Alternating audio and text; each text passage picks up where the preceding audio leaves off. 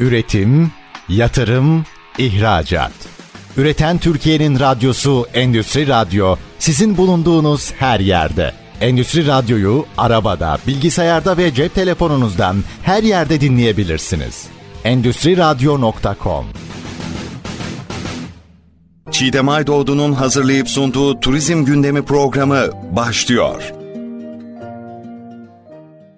Merhaba sevgili ST Endüstri Radyo dinleyicileri. Turizm Gündemi programımızda e, yeni bir konuğumuzla, yeni bir programımızla karşınızdayız. Evet konuğumuz Pınar e, Pekbaş, Efekt Turizm e, şirket sahibi. Turizmde de e, değerli bilgilerini paylaşacak bugün bizimle ve tabii ki e, işletmecilikle ilgili ve Türk Turizm'in genel değerlendirmeleriyle ilgili güzel bir programı başlamadan önce Pınar Hanım'a hoş geldiniz diyoruz ve kısaca kendisini tanımak istiyoruz. Pınar Hanım hoş geldiniz. Çiğdem Hanım hoş bulduk. Çok teşekkür ediyorum. İyi yayınlar diliyorum. Öncelikle yeni yılınızı ve tüm dinleyicilerimizin yeni yılını kutluyorum. İnşallah güzel, e, huzurlu ve mutlu bir yıl e, olur 2024. Davetiniz için de teşekkürler. Evet teşekkür ediyoruz biz de e, 2024'ün e, güzel yılların e, gelecekteki yıllarında e, başlangıcı olsun temennisiyle sizi tanıyalım. İsmim Pınar Pekbaş. Siz de girişte kısa bir info verdiniz. 23 yıldır kendi işimi yapıyorum. Bir A grubu seyahat ajantam var. Ama sektöre girişim 92. 1992'den beri turizm sektöründeyim. Bunun iki senesi otelcilik e, sektöründe. Ankara Hilton'da başladım. E, iki sene otelcilikten sonra daha sonra seyahat ajantası branşına geçmeyi tercih ettim. İşte 2000'e kadar da profesyonel çalışan olarak devam ettim. Ağırlıklı branşım kongre turizmiydi aslında ama tabii zeminim satıştan geliyor. 2000'de de kendi işimi kurdum. 23 senedir de devam ediyor. Tabii biraz kapsamlı aslında bizim. Ben kendi şirketimde sadece e, kongre turizmi yapmıyorum. Kongre turizminde biraz daha iş dünyasına e, çalışıyoruz, iş zirvesi. E, MICE organizasyonları gibi e, konularda faaliyet gösteriyoruz. Ama onun dışında e, uçak bileti satışımız var. Tur operatörü bayiliğimiz var. Jolly Tur'un yine 23 yıldır Çankaya bölge satış acentası olarak hizmet veriyoruz. E, bir ikinci şirketim daha var. Orada da Avrupa Birliği projelerine alt yüklenici olarak hizmet veriyoruz. Onun da tabii ki büyük bir kısmı aslında turizmle ilgili. Projelerin seyahat, ulaşım, konaklama, e, ek olarak sadece eğitim ve danışmanlık var orada. Bu şekilde bir e, iş hayatım var. Gidişatımız bu şekilde. Oldukça dolu dolu, yoğun ve turizmin dinamiğinde sürdürdüğünüz e, bir e, iş yaşamı aslında. Siz özet olarak anlattınız ama 2023 e, yılının e, nasıl geçtiğini merak ediyorum sizin açınızdan. 2023 aslında e, fena geçmedi. Yani turizm açısından hani çok da kötü bir yıldı diyemiyorum. Daha doğrusu biliyorsunuz hani Covid döneminden sonra sektör çok uzun süre artık e, durma noktasına geldiği için aslında 2022 itibariyle biz o hareketi gördük. 2023 bence iyiydi ama tabii neye göre iyiydi? Aslında e, rakamsal olarak baktığımız zaman e, tamamen ciro değerlendirmesi yaparsak fiyatlar yükseldi tabii ki. Enflasyona endeksli olarak tabii ki her şeye zam geldiği için otel maliyetleri de özellikle yiyecek içecek üzerinden olan maliyetler otel fiyatlarını çok fazla artırdı. Dolayısıyla da bu satış rakamlarını üste taşıyor ama sayısal rezervasyon adedi olarak aslında aşağılara düştük bütün sektör olarak. Ciro olarak yüksekteyiz ama rezervasyon adedi olarak aşağıdayız. Bu iyi değil mi? Aslında daha kaliteli turiste doğru mu yöneldik acaba? Yani şöyle bunun aslında alt tarafta birkaç kolu var. Yani çok kaliteli turiste doğru yöneldik de fazla diyemem. Çünkü burada aslında iç turizmde özellikle turist kaybımız var. Çünkü Covid ile birlikte birçok insan işte özellikle tüketici kısmında yazlık mantığı bir kere artık çok fazla yerleşti Türkiye'de o dönem bir böyle hani hijyen nedeniyle olan furya aslında e, bayağı insanlara bir alım yaptırdı. E, onun dışında yazlık kiralamalar tabii ki devam ediyor. E, onun dışında sektörün artık şu anda çok ciddi bir kapıya dayanmış ve hala çözülmeyi bekleyen problemi günlük ev kiralamaları. Aslında baktığınız zaman bu bir kar değil. Bu söylediğim tüketici kesimi işte 2019 sonuna kadar bizim otel müşterimizdi. Hadi 2020'den sonra Covid dönemini çıkartıyorum. 2022 itibariyle artık onlar yazlık müşterisi ve günlük ev kiralama müşterisi oldular. Yani otel müşterisi e, pozisyonundan çıktılar. Dolayısıyla bu rezervasyon adedi olarak aslında bir kayıptır yani. Evet aslında burada e, şu anki cevabınızla birçok e, turizmdeki temel e, sorunların e, birçok kaynağını e, söylemiş oldunuz. Bunları biraz açı açığa gidebilir miyiz? Mesela Koç sonrası Türk turizminin sektörünün seyri e, bu konuda öncelikle Covid'in yansımaları ve sürecini e, bilgisini alayım. Sonra da e, yine iş turizmine ilgili ve günlük ev kiralamalarına geçen süreci de devam ettirelim. İşte Covid e, yani Covid dönemini gerçekten hatırlamak bile istemiyoruz birçok e, arkadaşımız da sektörden. Yani aslında dünyada sadece Türkiye'de değil birçok sektörü etkiledi. E, fakat turizm sektörünü gerçekten çok fazla etkiledi Covid dönemi. E, ben çok uzun yıllar hala da devam ediyor yani turizmle ilgili birçok yerde STK görevlerim var yaklaşık 12 yıl 6 dönem e, Türkiye Seyahat Ajantaları Birliği TÜRSAP'ta görev yaptım. Şu anda yine Top Seyahat Ajantaları Meclisi'ndeyim. E, onun dışında yine turizmle ilgili alt STK'larım var. Bizim hep yıllarca Covid'e kadar işte kaçak turlar e, daha fazla nasıl turist çekeriz, nasıl olur, o olur, bu olur. Şu anda o problemlerin hepsi bitti. Şu anda gerçekten bizim ana problemimiz bir an önce stabil düzende yani müdahale edemeyeceğimiz yerler var. Mesela işte fiyat politikası. İlk başta fiyat politikasından mesela bahsedelim. Fiyatlar yükseldi. Dolayısıyla o tüketicinin tamamını çekemiyoruz. Dolayısıyla satış e, oranlarımız aslında azalıyor. Dediğim gibi ciro artıyor ama satış azalıyor. Şimdi buna bir çözüm bulabilir miyiz? Bence bulamayız. Enflasyon yükseldiği sürece otelcinin buna bir önlemi olamaz. Otelci tabii ki yani otelde ikram ettiği içkisine, peynirine, yoğurduna hepsine tabii ki bir kost ayarlıyor ve o kost yükseldiği zaman bu da satış fiyatına otomatik olarak yansıyor. Dolayısıyla fiyatlar yükselmeye devam edecek. Ne yazık ki yani iyi haber veremiyoruz. 2024'te 2023'ün de daha üstünde fiyatları olacak. Ama bir avantajımız var. Erken rezervasyon artık e, özellikle Türkiye'de sistem olarak çok net bir şekilde oturmuş durumda. Çok büyük köklü, e, büyük turizm e, sektöründeki tur operatörleri ki hepsi birbirinden e, değerli firmalar. E, hepsi sonuçta erken rezervasyon e, kampanyasında çok ciddi rezervasyon girişi yapıyorlar. Ha, bu tüketici anlamında da baktığınız zaman tabii ki tüketici de biraz kendi rotasını e, çizebilen bilinçli tüketici ise örnek veriyorum Ağustos'ta gideceği tatili Ağustos'un birinde Temmuz'un sonunda almak yerine gelip Şubat ayında alıyor, Ocak ayında alıyor. E gittiği o dönem alacağı fiyatın %40, %50, en kötü %30 altına alıyor. Bunlar totale vurduğunuz zaman çok ciddi indirim oranları. O yüzden fiyatlar yükselmeye devam edecek. Burada sadece iş tüketiciye kalıyor. Tüketici mümkün olduğu kadar tatilini çok erken zamanda alacak. Bu her iki anlamda çok avantajlı. Tur operatörleri de kendi önünü görüyor en azından blok olarak aylar içinde hangi otele kaç odalama gireceğinin raporunu net bir şekilde elinde tutmuş oluyor. Tüketici de dediğim gibi çok ciddi indirim oranlarıyla tatilini önceden satın almış oluyor. Ama bu bilincin biraz daha yerleşmesi gerekiyor. Eskiden bu biraz daha sınırlıydı işte tatil aldıktan sonra bunun iptal edilmesi zordu vesaire. Şu anda seyahat sigortaları var. 48 saat öncesine kadar aldığınız tatili iptal edebiliyorsunuz. Rezervasyon e, rakamınız otomatik olarak ödeme şekliniz nakit ödediyseniz nakit olarak size iade ediliyor. Kredi kartıyla ödediyseniz kredi kartınıza iade ediliyor.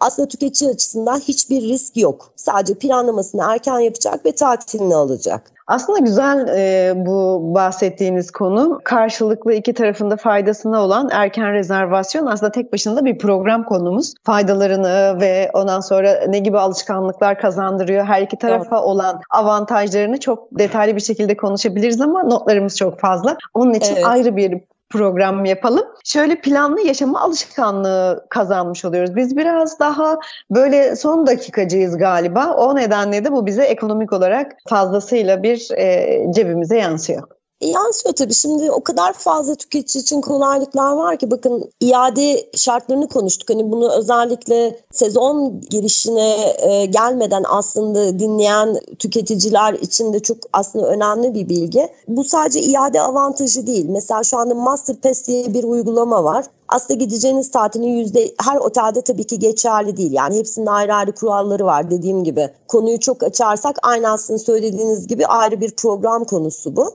Ama Master Pass diye de bir uygulama var. Son iki senedir kullanıyoruz bunu. %25'ini ödüyorsunuz. Geri kalanını tatilinize gitmeden bir hafta önce bakiyenizi kapatıyorsunuz. Bunlar tüketici için çok avantajlı imkanlar. Yani erken rezervasyondan artık herkesin faydalanması gerekiyor benim programım belli olmuyor, ben son dakikacıyım, e, ne olacağı belli olmaz diyen insanları bile her türlü konfor ve kolaylığı sağlayacak şartlar var artık. Alışkanlıklarımızı değiştirdiğimizde ve belirli bir düzene geçtiğimizde evet avantajlarımız da olacak. Peki bu günlük ev kiralamalardan e, bahsettiniz az önce. Bu kadar e, genel otelciliğe sorun yaratacak kadar çok mu bu kiralamalar? Evet çok. Maalesef o kadar. çok. Şöyle yani e, bunun önünü bir şekilde alamıyoruz. Bu işin sadece ticaretini yapan şu anda hani isim vermek istemiyorum. Günlük kiralama yapan e, yurt içi yurt dışı internet ağı sahibi işte birkaç operatör demeyeyim de bu anlamda hizmet veren e, sitelerin de haricinde iş artık tamamen ticari bir menfaate dönüştü. E, bir kere konut fiyatlarının ve bağlantılı olarak e, satış fiyatlarıyla birlikte kiraların çok artmasından dolayı Birçok insan elindeki nakdini gitti ev satın aldı, yazlık satın aldı e, ve bunu kiralar da çok yüksek olduğu için oturduğu yerden yaz aylarında ona bir gelir oluyor ve çok ciddi sayılabilecek ölçüde bir gelir elde ediyorlar. Bu sadece hani 3-5 tane siteyi kapatıp onlara e, belirli yükümlülükler getirmekle olacak bir şey değil. İnanın bir o kadar da bireysel işte eşiniz, dostunuz, arkadaşınız, komşunuz birçok insanda görebiliyorsunuz. Örnek veriyorum mevduatta parası varken gidiyor aa iyi kazanç getiriyor diyor. Orada Bodrum'da Marmaris'te bir ev alıyor koyuyor kenara. Bu evin çok nitelikli olmasına da gerek yok. Yaz aylarında veriyor kiraya. Şimdi toplu olarak bunların hepsini denetleme altına alabilecek çok iyi bir sistemle e, buna bir dur demek gerekiyor. Çünkü ilk başta size söylediğim gibi hani etkiliyor mu diye sordunuz şu anda. Evet çok etkiliyor. Çünkü bu evlerde konaklayan tatil tüketicisinin neredeyse yani yüzde doksanı diyebileceğim kadar büyük bir oranı şurada birkaç sene öncesine kadar e, otel müşterisiydi. Ama onlar artık ev tercih ediyorlar ya da ne bileyim kendilerince hesap yapıyorlar. Otelde kişi başı fiyat üzerinden e, bütçelendirme yapılıyor. E orada çoluk çocuk işte diyor şu kadar kişiyiz. Annemler de gelir, babamlar da gelir, kayınvalidem de gelir. Eve günlük kira ödeyerek onu daha finansal olarak da avantajlı bir hale getirdiklerini düşünüyorlar. E, tabii ki otellerde de buna göre e, rekabet başladığı için e, onların da aslında aile odalarında, işte villa konaklamalarında benzer kampanyalar başladı ama işte bu çözüme bir an önce ya daha doğrusu bu soruna bir an önce bir çözüm getirilmesi gerekiyor ve belirli kriterlere bağlanması gerekiyor. Bu şu demek değil işte evi olan, yazlığı olan kimse evini kiraya vermesin değil ama bunu artık çok böyle evinde oturarak ticari olarak yapan kişilere mutlaka bir yaptırım gelmesi gerekiyor. Çünkü o artık aldı başını gidiyor. Evet bu konuyu aslında ev pansiyonculuğu tarzında denetlenebilir bir duruma da getirilebilir belki. Çünkü konaklayanların özellikle yurt dışından gelenlerin yaşadığı bazı sıkıntılar da var bu durumlarda. E, gittikleri mesela bir villada gelen turist hiçbir kaydı yok ve ölü bulunmuş. Bunun e, yasal olarak da devlet e, ve hukuksal boyutu da çok riskli. Ev sahipleri için de.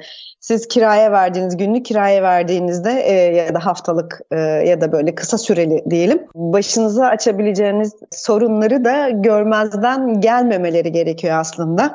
Hem insan sağlığı hem aslında ev sahiplerini de koruyan durumlar bunlar. Biraz uç e, ve çok nadir yaşanan bir olay ama bu tarz bir konudan da e, süre gelen bir e, tutukluluk hali var bir tanıdığımın. Masumane kar, e, gelir elde etmeye çalışırken maalesef e, bambaşka bir durumların içinde kendini buldu. Kısa bir reklam arası vereceğiz. E, sorularım e, hazır. İkinci bölümümüzde e, yine burada e, turizmin temel sorunları ve e, 2024 yılında turizme konuşmaya devam edeceğiz. Üretim, yatırım, ihracat. Üreten Türkiye'nin radyosu Endüstri Radyo sizin bulunduğunuz her yerde. Endüstri Radyo'yu arabada, bilgisayarda ve cep telefonunuzdan her yerde dinleyebilirsiniz. Endüstri Radyo.com Evet sevgili ST Endüstri Radyo dinleyicileri Turizm Gündemi programımızın ikinci bölümündeyiz. Konuğumuz Pınar Pekbaş. Kendisi turizmde oldukça deneyimli bir isim. 2000 yılından bu yana da kendi işini yürütüyor ve birçok alanda da turizme hakim. Pınar Hanım'la ilk bölümde e, kısa sorunlar üzerine konuştuk. 2024 e, yılından beklentilerinizle ve tahminlerinizle devam etmek istiyorum. 2024 yılını nasıl görüyorsunuz? Pınar Hanım. 2024 yılı valla çok fena gelecek gibi görünmüyor. Ben artık bir şey diyemiyorum. O kadar Bizim sektörümüz yani kuş uçsa etkilenen bir sektör. Ee, mesela 2023'te de aslında erken rezervasyonun bir çok bölümünü ne yazık ki çok üzücü bütün ülkemizin üzülerek kendini e, kahrederek yaşadığı deprem olayından dolayı mesela ilk çeyrek tamamen kapanmıştı. Eğer ki ekstra herhangi bir felaket yaşamazsak şu anda bence 2024 sezonunda hiçbir sıkıntı görünmüyor. Gayet iyi gidiyor. Erken rezervasyon da aslında fena değil. Çünkü erken rezervasyonu artık biraz daha bir önceki yani takip eden yılın erken rezervasyonunu bir önceki yılın son çeyreğinin en sonlarına kadar aldık. İşte Kasım'da Aralık'ta başlatmış oluyoruz. Dolayısıyla biraz daha en azından sezonun gidişatını görme şansımız oluyor. Bizim Kasım aralığımız gayet iyiydi. Tüm tur operatörlerinde aynı şekilde. Bu seyirde giderse ve herhangi bir problemle karşılaşmazsak bizim kontrolümüzün dışında oluşan bir durum gerçekleşmeyecekse bence 2024 kötü bir yıl olacak diyemem. Tam tersine ben son derece umutluyum. Güzel bir cevap oldu. En azından pozitif e, konulara da böyle beklentileri ve durum değerlendirmeleri de e, bizim için de güzel e, cevaplar oluyor dinleyici olarak.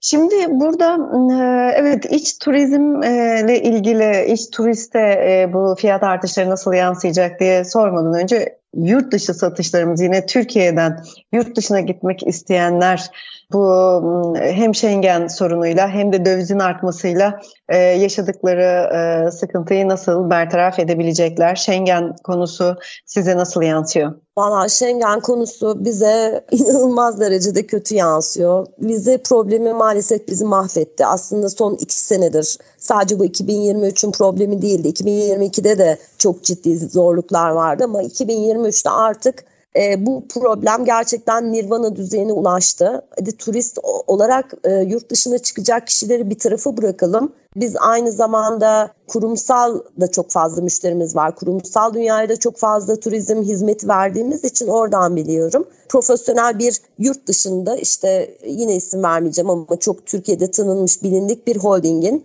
üst düzey mühendis kadrosu bu Mart ayında Almanya'da bir fuara, makine fuarına gitmek için tüm belgelerini verler ve bunların hepsi yönetici. Vize alamadılar. Hani koskoca kocaman stand orada tek başına kaldı. iki kişi yönetmek zorunda kaldı. Şimdi bunlar çok ciddi problemler. Bunlar hakikaten yani 2024'te çözülmediği takdirde Türkiye'nin başına çok büyük sıkıntıları açacak problemler. Ama geri taraftan dönüp bakıyoruz. Büyükelçilikler, konsolosluklar neden böyle bir uygulama yapıyor?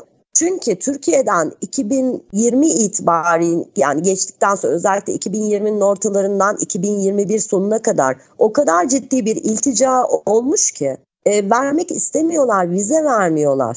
Yani vize vermemelerini haklı çıkartmak için bu detayı vermiyorum ama tabii ki hiçbir şeyde durduk yerde olmuyor. Fazla insanın iltica problemi olduğu için. E ne yazık ki artık bu şu anda bizim e, gibi sadece tatilini yapmak için yurt dışına çıkmak isteyen, sadece iş seyahatini gerçekleştirmek için yurt dışına çıkmak isteyen kişilerin önüne problem olarak geliyor. Ama problem deyip geçemeyeceğimiz bir şey. Biz çünkü artık yurt dışı turlarda önümüzü göremiyoruz vizesi olmayan, pasaportunda vizesi olmayan müşteri getirip parasını masaya koyup turu satın almak istese bile biz satamıyoruz.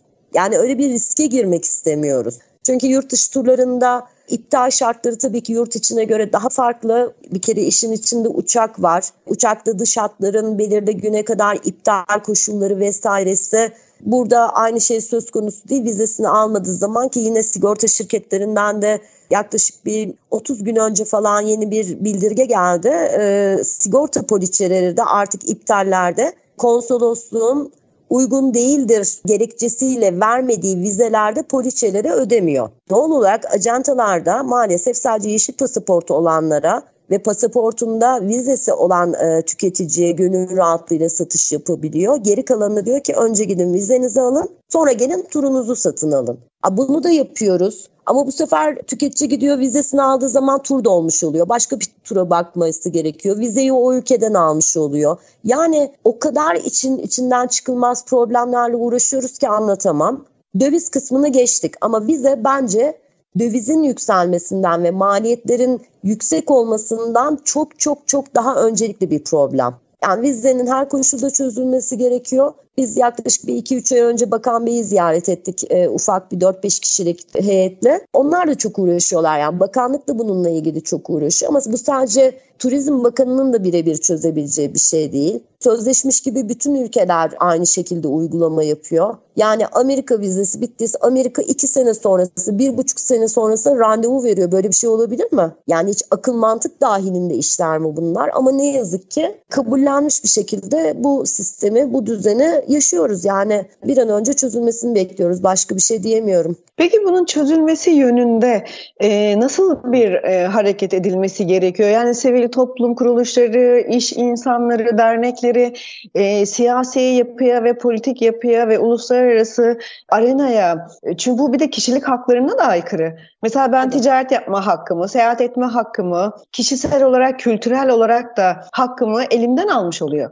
Evet doğru. Yani bunu aslında bu şekilde hukuksal davalar da var bu arada. Yani tüketicilerden bize e, hiçbir gerekçe yokken çünkü mali verilerini sunuyor. İşte ne bileyim burada çocuğu var, e, düzeni var, sistemi var, evi var. Yani neden bırakıp gitsin? Zaten Türkiye'de onun bir konforu var. Neden bırakıp gitsin yani buradaki kendi sistemini, kendi vatanını, kendi ülkesini bırakacak, gidecek. Yani bu profildeki kişilerin vize alamaması konusunu ben artık e, gerçekten şımarıklık olarak algılıyorum. E, mevcut bir ortada tamam realitede bir problem var ama sen orada hani sepette çürük elmayla çürük olmayan elmayı da aynı sepete koyup onu ayırt edemiyorsan burada çok fazla iyi niyet aramıyorum açıkçası. Büyükelçilikler bunun analizini yapmak zorunda. Orada profesyonel her büyükelçinin, e, konsolosluğun vize departmanında profesyonel çalışanlar var. Yani üç aşağı beş yukarı kim ne amaçla gidiyor, kim ne amaçla gitmiyor o kadarını da anlayabilecek düzeydeler. Ama biz böyle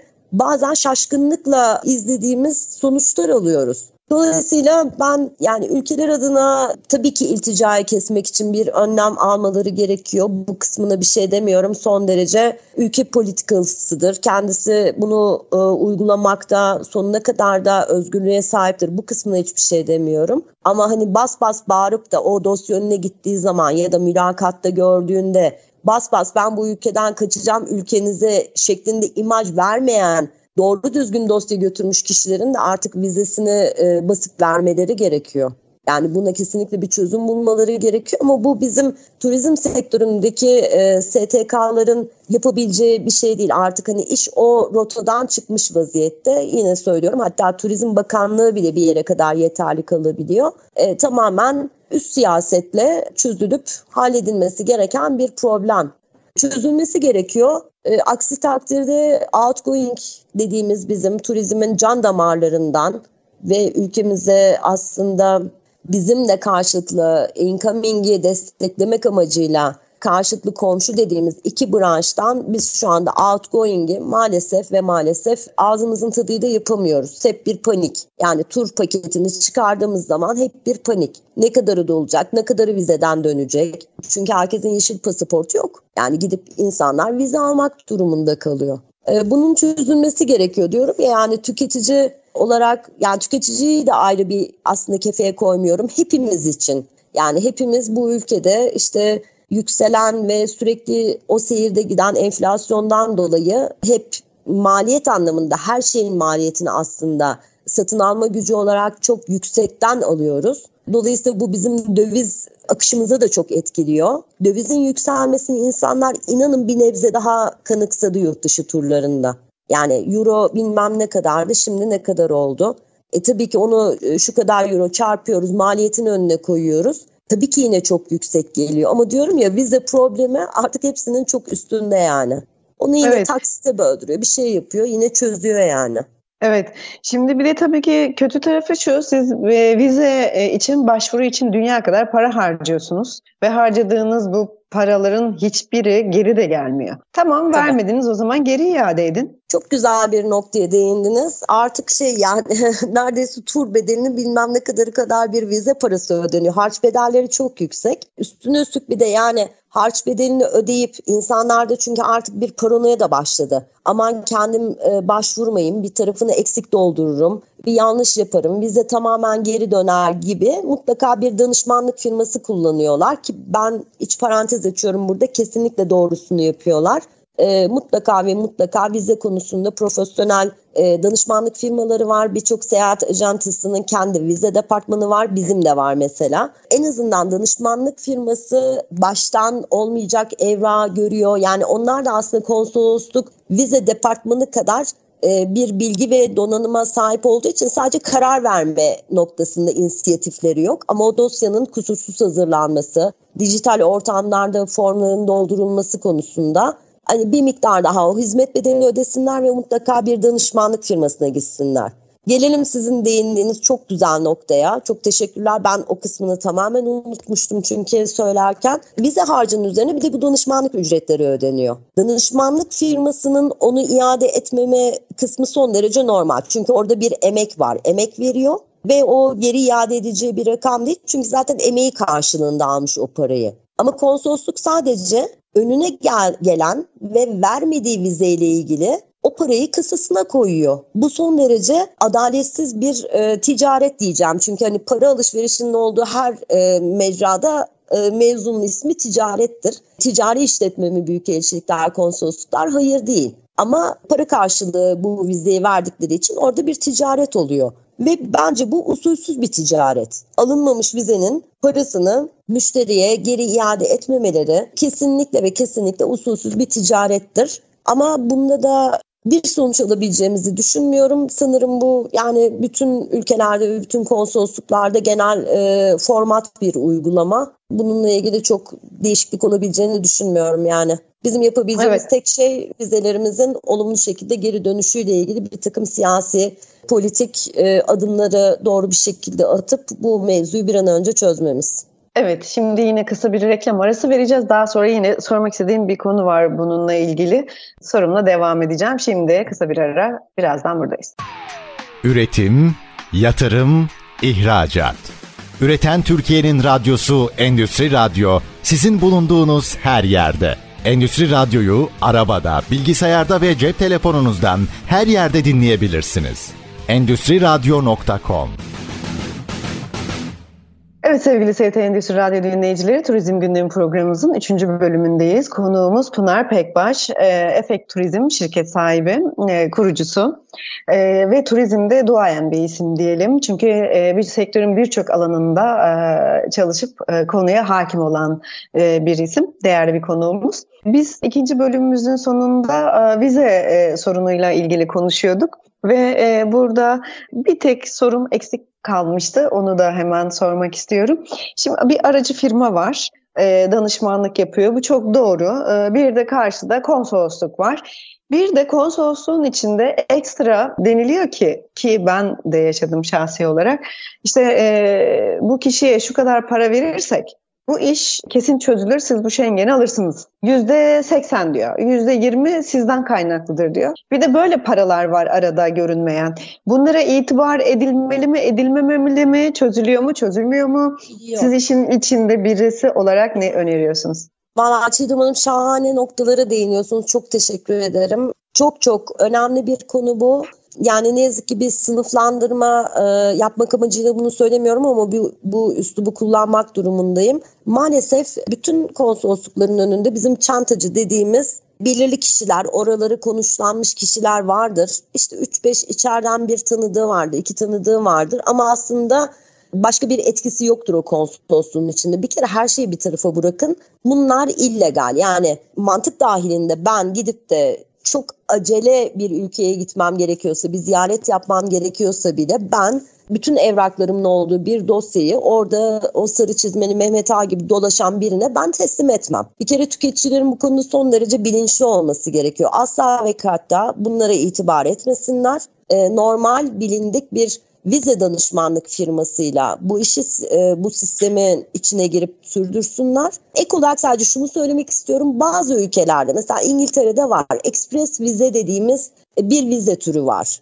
Bazı ülkelerde bu vizeler var. Normal vizenin bir seyri var ama siz üstüne bir rakam ödeyerek o vizenin çıkışını işte örnek veriyorum bir haftada çıkartıyorsunuz, beş günde çıkartıyorsunuz gibi. Ama o tamamen legal, resmi, tamamen konsolosluğun kendi ücretlendirdiği ve ücreti tamamen konsolosluğun kasasına girecek bir uygulama olduğu için bunu resmi vize danışmanlık şirketi gerekiyorsa tüketicinin çok acelesi varsa tüketici alternatif olarak sunabilir.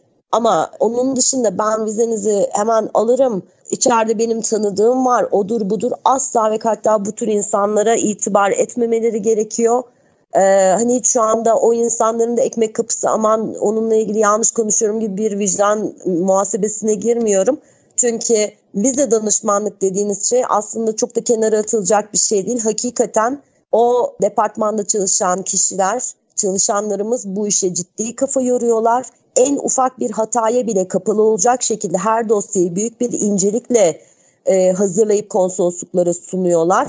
E, onlar bu kadar emek verirken orada neydi belirsiz bir insanın alıp ben bunu konsolosluğa veririm bu vizeyi alırım kısmında itibar görmesi e, hakikaten çok şey yani hani adaletsiz bir yöntem. O nedenle belirtmek istiyorum ki hiçbir şekilde ve hiçbir şekilde itibar etmesinler. Bunlar çok önemli konular çünkü e, sıkışıyorlar veya e, kritik durum iş içinde bu gerekebilir e, belki aile ziyaretidir herhangi bir şey içinde e, sık sık karşımıza gelen bir konuydu. Cevabınız için teşekkürler. Mutlaka Şimdi, ekspres vizeyi sorsunlar yani. Evet. Peki. Şimdi şöyle erken rezervasyon dedik, turizm sorunları dedik. Ee, Birçok konuya e, değine değine gidiyoruz ama programımızı daha verimli kılmak istiyorum dinleyicilerimizin adına. O nedenle de e, erken rezervasyon e, süreci son tarih ne zaman? Bir de geç kalanlar için fırsatlar oluşuyor mu zaman zaman? Erken rezervasyon için aslında artık çok yani tabii ki şöyle erken rezervasyonun birinci aşaması, ikinci aşaması, üçüncü aşaması diye e, belirli tarihler var. Bunlar genelde zaten kış ayları bilemediniz bahara kadar devam ediyor. Ama bütün sezon boyunca erken rezervasyon aslında sistemlerde kalıyor. Özellikle seçili otellerde e, yine indirimler oluyor. Ama şunu söyleyebilirim yani gelip sizin e, Ocak ayında aldığınız %40'lık indirimli bir otele siz örnek veriyorum işte velev ki gittiniz işte Haziran sonunda almaya kalktınız Ağustos'un tatiline. O rakamları ve o oranları bulma ihtimaliniz yok ama tabii ki yine sembolik işte erken rezervasyonda X otelde %10 indirim %5 indirim, %20 indirim ama çok fazla böyle hani %15, %20'nin üstüne çıkmıyor. E, o da bazı oteller e, bizim çukur forecast dediğimiz oda doluluklarında çukur olan alanlarda e, sezon içinde de otel hızlı aksiyon çıkabiliyor. Sezon içinde devam eden erken rezervasyonunda da tüketiciler eğer tarihi uyuyorsa, eğer aksiyon olan oteli de kriter anlamında seçiyorsa tabii ki o fırsattan yararlanabiliyor. Ama bizim Erken rezervasyondan kastımız yazın e, gideceği tatili gelip kış ayında satın alması. Evet bu da e, kesinlikle yapabilenler için çok doğru bir nokta. Peki iç turizmle ilgili biraz da e, iç turistle ilgili yerli turistle ilgili de biraz e, soru sormak istiyorum. Turist, e, turizm için e, ne kadar avantajlı ve bu çalışmaların bazı bölgeler ve bazı yerler için evet yerli turist belki daha geçerli ama genel anlamda Türk turizmine baktığımızda dış turiste yönelik, yabancı turiste yönelik bir e, yatırım ve e, avantajlar mevcut. İş turizm içinde gelişmesi adına veya iş turistin, e, yerli turistin turizmi adına e, değeri, katma değeri nedir? Ee, şöyle yerli e, yerli turist tabii ki e, yabancı turist kadar artık Türkiye'de önemli. Çünkü birçok destinasyonda e, yerli turistin de yurt içinde kendi yurdunda kendi ülkesinde bıraktığı e, turizm geliri yurt dışı turistin kadar artık yarışabilecek düzeyde. Hatta bazı destinasyonlarda iç turist sayısı dış turist sayısının çok daha üstünde. Yani yerli turist şu anda gidip Güneydoğu turlarına da katılıyor, Karadeniz turuna da katılıyor, Akdeniz turuna da katılıyor. Özel tatil beldelerinden bazı tatil beldeleri, örnek veriyorum Bodrum. Mesela ne kadar pazarlarsanız pazarlayın her zaman için iç turist sayısı e, dış turist sayısının her zaman için çok üstündedir. Dolayısıyla e, Türkler aslında kendi yurdunda da gezmeyi iyi bilen bir e, tüketici modeli. Zaten bir de şu anda dediğim gibi işte bir önceki bölümde konuştuğumuz gibi yurt dışında alımla ilgili ve tüketicinin yurt dışı turları ile ilgili avantajları kullan, kullanması ile ilgili bir takım engeller oluştuğu için otomatik olarak da zaten yurt içine yöneliyorlar. Yani sabit bununla ilgili yatırım derken sabit zaten çok Türklerin seyahat ettiği, çok fazla tatil konusunda marka olmuş yerler zaten tamamen Türklere göre yatırım yapıyorlar turizm sektöründe. Ya hatta evet. hatta bugün örnek veriyorum Akdeniz bölgesinden e, örnek verelim. Akdeniz'de bizim her zaman için mesela Rus pazarımız çok iyidir. Alman pazarımız çok iyidir. Buralardan çok ciddi doluluklar alırız. Hani bu erken rezervasyon mevzuları daha Türkiye'de oturmadan önce bile bu sistem oturmadan önce e, bizim kış sezonlarımızı Almanlar, Ruslar doldururdu. Hala da çok ciddi geliyorlar. Ama bugün Antalya'da yeni bir otel yapıldığı zaman biraz daha aslında Türklerin de beğenebileceği konforda yapılar, tesisler yapmaya çalışıyorlar. Çünkü iç turizmden artık gelirleri var. Yani yurt dışı turistin yüksek olduğu yerlerde bile biraz daha o yatırımlar aslında Türklere göre yapılıyor. Bu da bizim adımıza önemli çünkü bir dönem bizde yani yerli turiste biraz ve evlat muamelesi yapılıyordu. Ama sonrasında bunun düzelmesi güzel. Biz de sonra alternatif turizm çeşitlerini tercih etmeye başladık.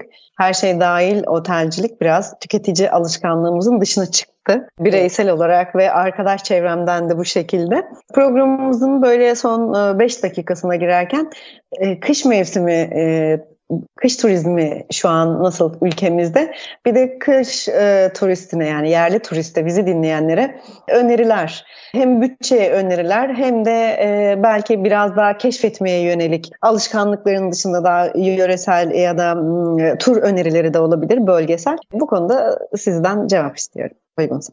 Yani kış turizminin aslında bizim klasiğimiz biliyorsunuz kayak beldeleridir kayak merkezlerinin olduğu e, oteller her zaman için kışın doluyor. Ama bunun yanında daha kısa böyle hafta sonu tatilleri için e, Bolu mesela bayağı bir e, ilgi gören nokta. Hem İstanbul hem Ankara'da çok orta noktada da olduğu için Ankara İstanbul müşterisini sürekli alır ve Bolu'daki oteller bütün e, sonbahar itibariyle bütün kışı kapsayacak şekilde hep doludur aslında çok fazla düşünmediğimiz yani yine yurt dışına geleceğim ama hani vizesiz daha sıkıntısız mesela uzak doğu turları olabilir. E, bütçesi uygun tüketici için. Daha sıcak yerler olabilir, e, Karadağ olabilir. Bir de hiç aslında konuşmadık kruz turları yani gemi turları da artık çok fazla rağbet görür ölçüde yüksek bir skalada devam ediyor çıkışına. Çünkü artık eskisi gibi gemide e, seyahat etmek, tatil yapmak çok büyük bir lüks değil. Eskiden öyleydi yani a gemide kruz tatiline gitmiş diye biz elle gösterirdik hatırlayın yani yıllar önce. Ama artık öyle bir şey yok. E, çok erişilebilir bir ürün bizim için kruz turları, tüketici için de aynı şekilde. Erişilebilir olduğu için orada da çok böyle yurt dışında güzel destinasyonlar var. Tam kış aylarında gidip görülebilecek destinasyonlar. Kruz turları görülebilir ve yine aslında ters iklim mantığıyla Antalya otellerimizin birçoğu, yani Antalya derken şehir olarak Antalya diyorum ama bütün Akdeniz bölgesini kapsayacak şekilde. Birçoğu zaten neredeyse dört mevsim açık. Özellikle kongre turizminden ve dış turist anlaşmalarından dolayı. E, ve yaz sezonu fiyatlarının çok daha altında fiyatlar uyguluyorlar. E, bu deluxe resort otellerde de çok böyle hani soğuktan, kıştan sıkılmış insanlar gidip sıcacık böyle daha ılık bir iklimde 5 yıldız konforunda tatillerini yapabilirler. Birkaç gün nefes alıp dinlenip tekrar normal güncel hayatlarına, şehirlerine dönebilirler. Alternatifler bu şekilde ve tabii ki yine Avrupa turları, 3-4 günlük Avrupa turlarımız var. Aslında biz kış aylarını biraz daha fazla yurt dışı e, satıyoruz normalde ama dediğim gibi vize probleminden dolayı birazcık sekteye ama genel anlamda toparlamak gerekirse yurt içini konuşuyorsak kayak merkezleri biraz daha e, dağ turizmi ve doğayla iç içe işte Bolu olabilir. Termal olabilir belki Afyon yani belirli bir tüketici profilinin de termal e, ve sağlık turizmiyle ilgili e, hizmet veren oteller çok ilgisini çekiyor. Kış aylarımız genelde bu şekilde geçiyor. Her sene rutin. Peki bu son zamanlarda yine e, Covid ya da benzeri influenza ya da işte gripin çeşitleri değişik isimlerle bahsediliyor ve e, felaket senaryoları tabii ki her zaman var. Bu tedbire yönelik de e, olabilir ya da haberde e, okutma amaçlı da olabilir. Kullanılar başlıklar önümüzdeki günlerdeki bu rezervasyonları e, ve de seyahat süreçlerini e, etkiler mi? Etkiler. Zaten ilk başta hani öyle bir korkuyla açtım ya programı sizinle birlikte konuşurken. Yani şöyle Çiğdem Hanım bilemiyorum. Ben mesela şu anda bir kere e, programın sonuna geldik. Baştan özür dilemedim kusura bakmayın. Ben de hastayım. O yüzden sesim biraz çok istenilen netlikte çıkmıyor olabilir. E, bütün dinleyicilerden de özür diliyorum. Normalde salgın var. Şimdi buna bir önlemimiz yok. Otellerin de bir önlemi yok, kimsenin bir önlemi yok. Ama çok kapanma düzeyinde yani Covid gibi kapanma düzeyine girebileceğimiz e, şekilde bir seyirde ilerleyeceğimizi açıkçası ben düşünmüyorum. E, bu neyi birazcık etkileyebilir? Belki insanlar biraz tedirgin olarak, korkarak çok toplu alanlara girmemeyi tercih edebilir. Yani tüketici tarafında tatil bloklaması olarak bize geri dönebilir. Ama tesislerde e, yani olabildiği kadar odaların havalandırılması, hijyene dikkat edilmesi dışında başka bir önlem yok ne yazık ki. Bizim de sektör olarak bir önlemimiz yok. Çünkü biz de öyle bir B planı maalesef çizmedik. Dediğim gibi Covid'den sonra daha yeni toparlandık. İki sene sektörde hani kuş uçmaması çok önemli bir şey. Her sektörde ciddi ses getirecek bir durum bu ki turizm sektöründe e, direnip bu süreci çok iyi yönetip kalan birçok işletme var, birçok otel, ajanta ama ne yazık ki çok kıymetli, çok değerli sektöre yıllarca emek vermiş otelini kapatmış, ajantasını kapatmış da bir sürü meslektaşımız var. Ne yazık ki çok üzücü.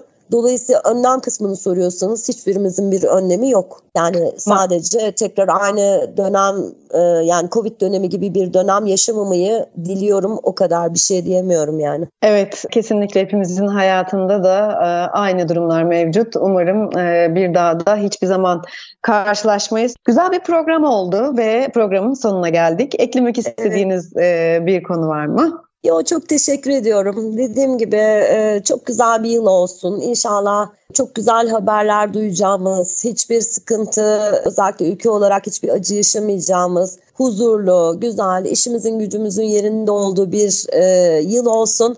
Bol bol gezelim, yeni kültürler görelim, yeni yerler tanıyalım eğlenerek, gülerek, kahkahalarla tatillerimizi yapabileceğimiz güzel bir yıl diliyorum. Teşekkür ediyorum ben de. Tüm güzellikler e, bizimle olsun e, ve insanlık adına da güzel bir yıl olsun. Barışla, dünyada ve ülkemizde barışla sürsün. Yeni programımızda görüşünceye kadar hoşçakalın.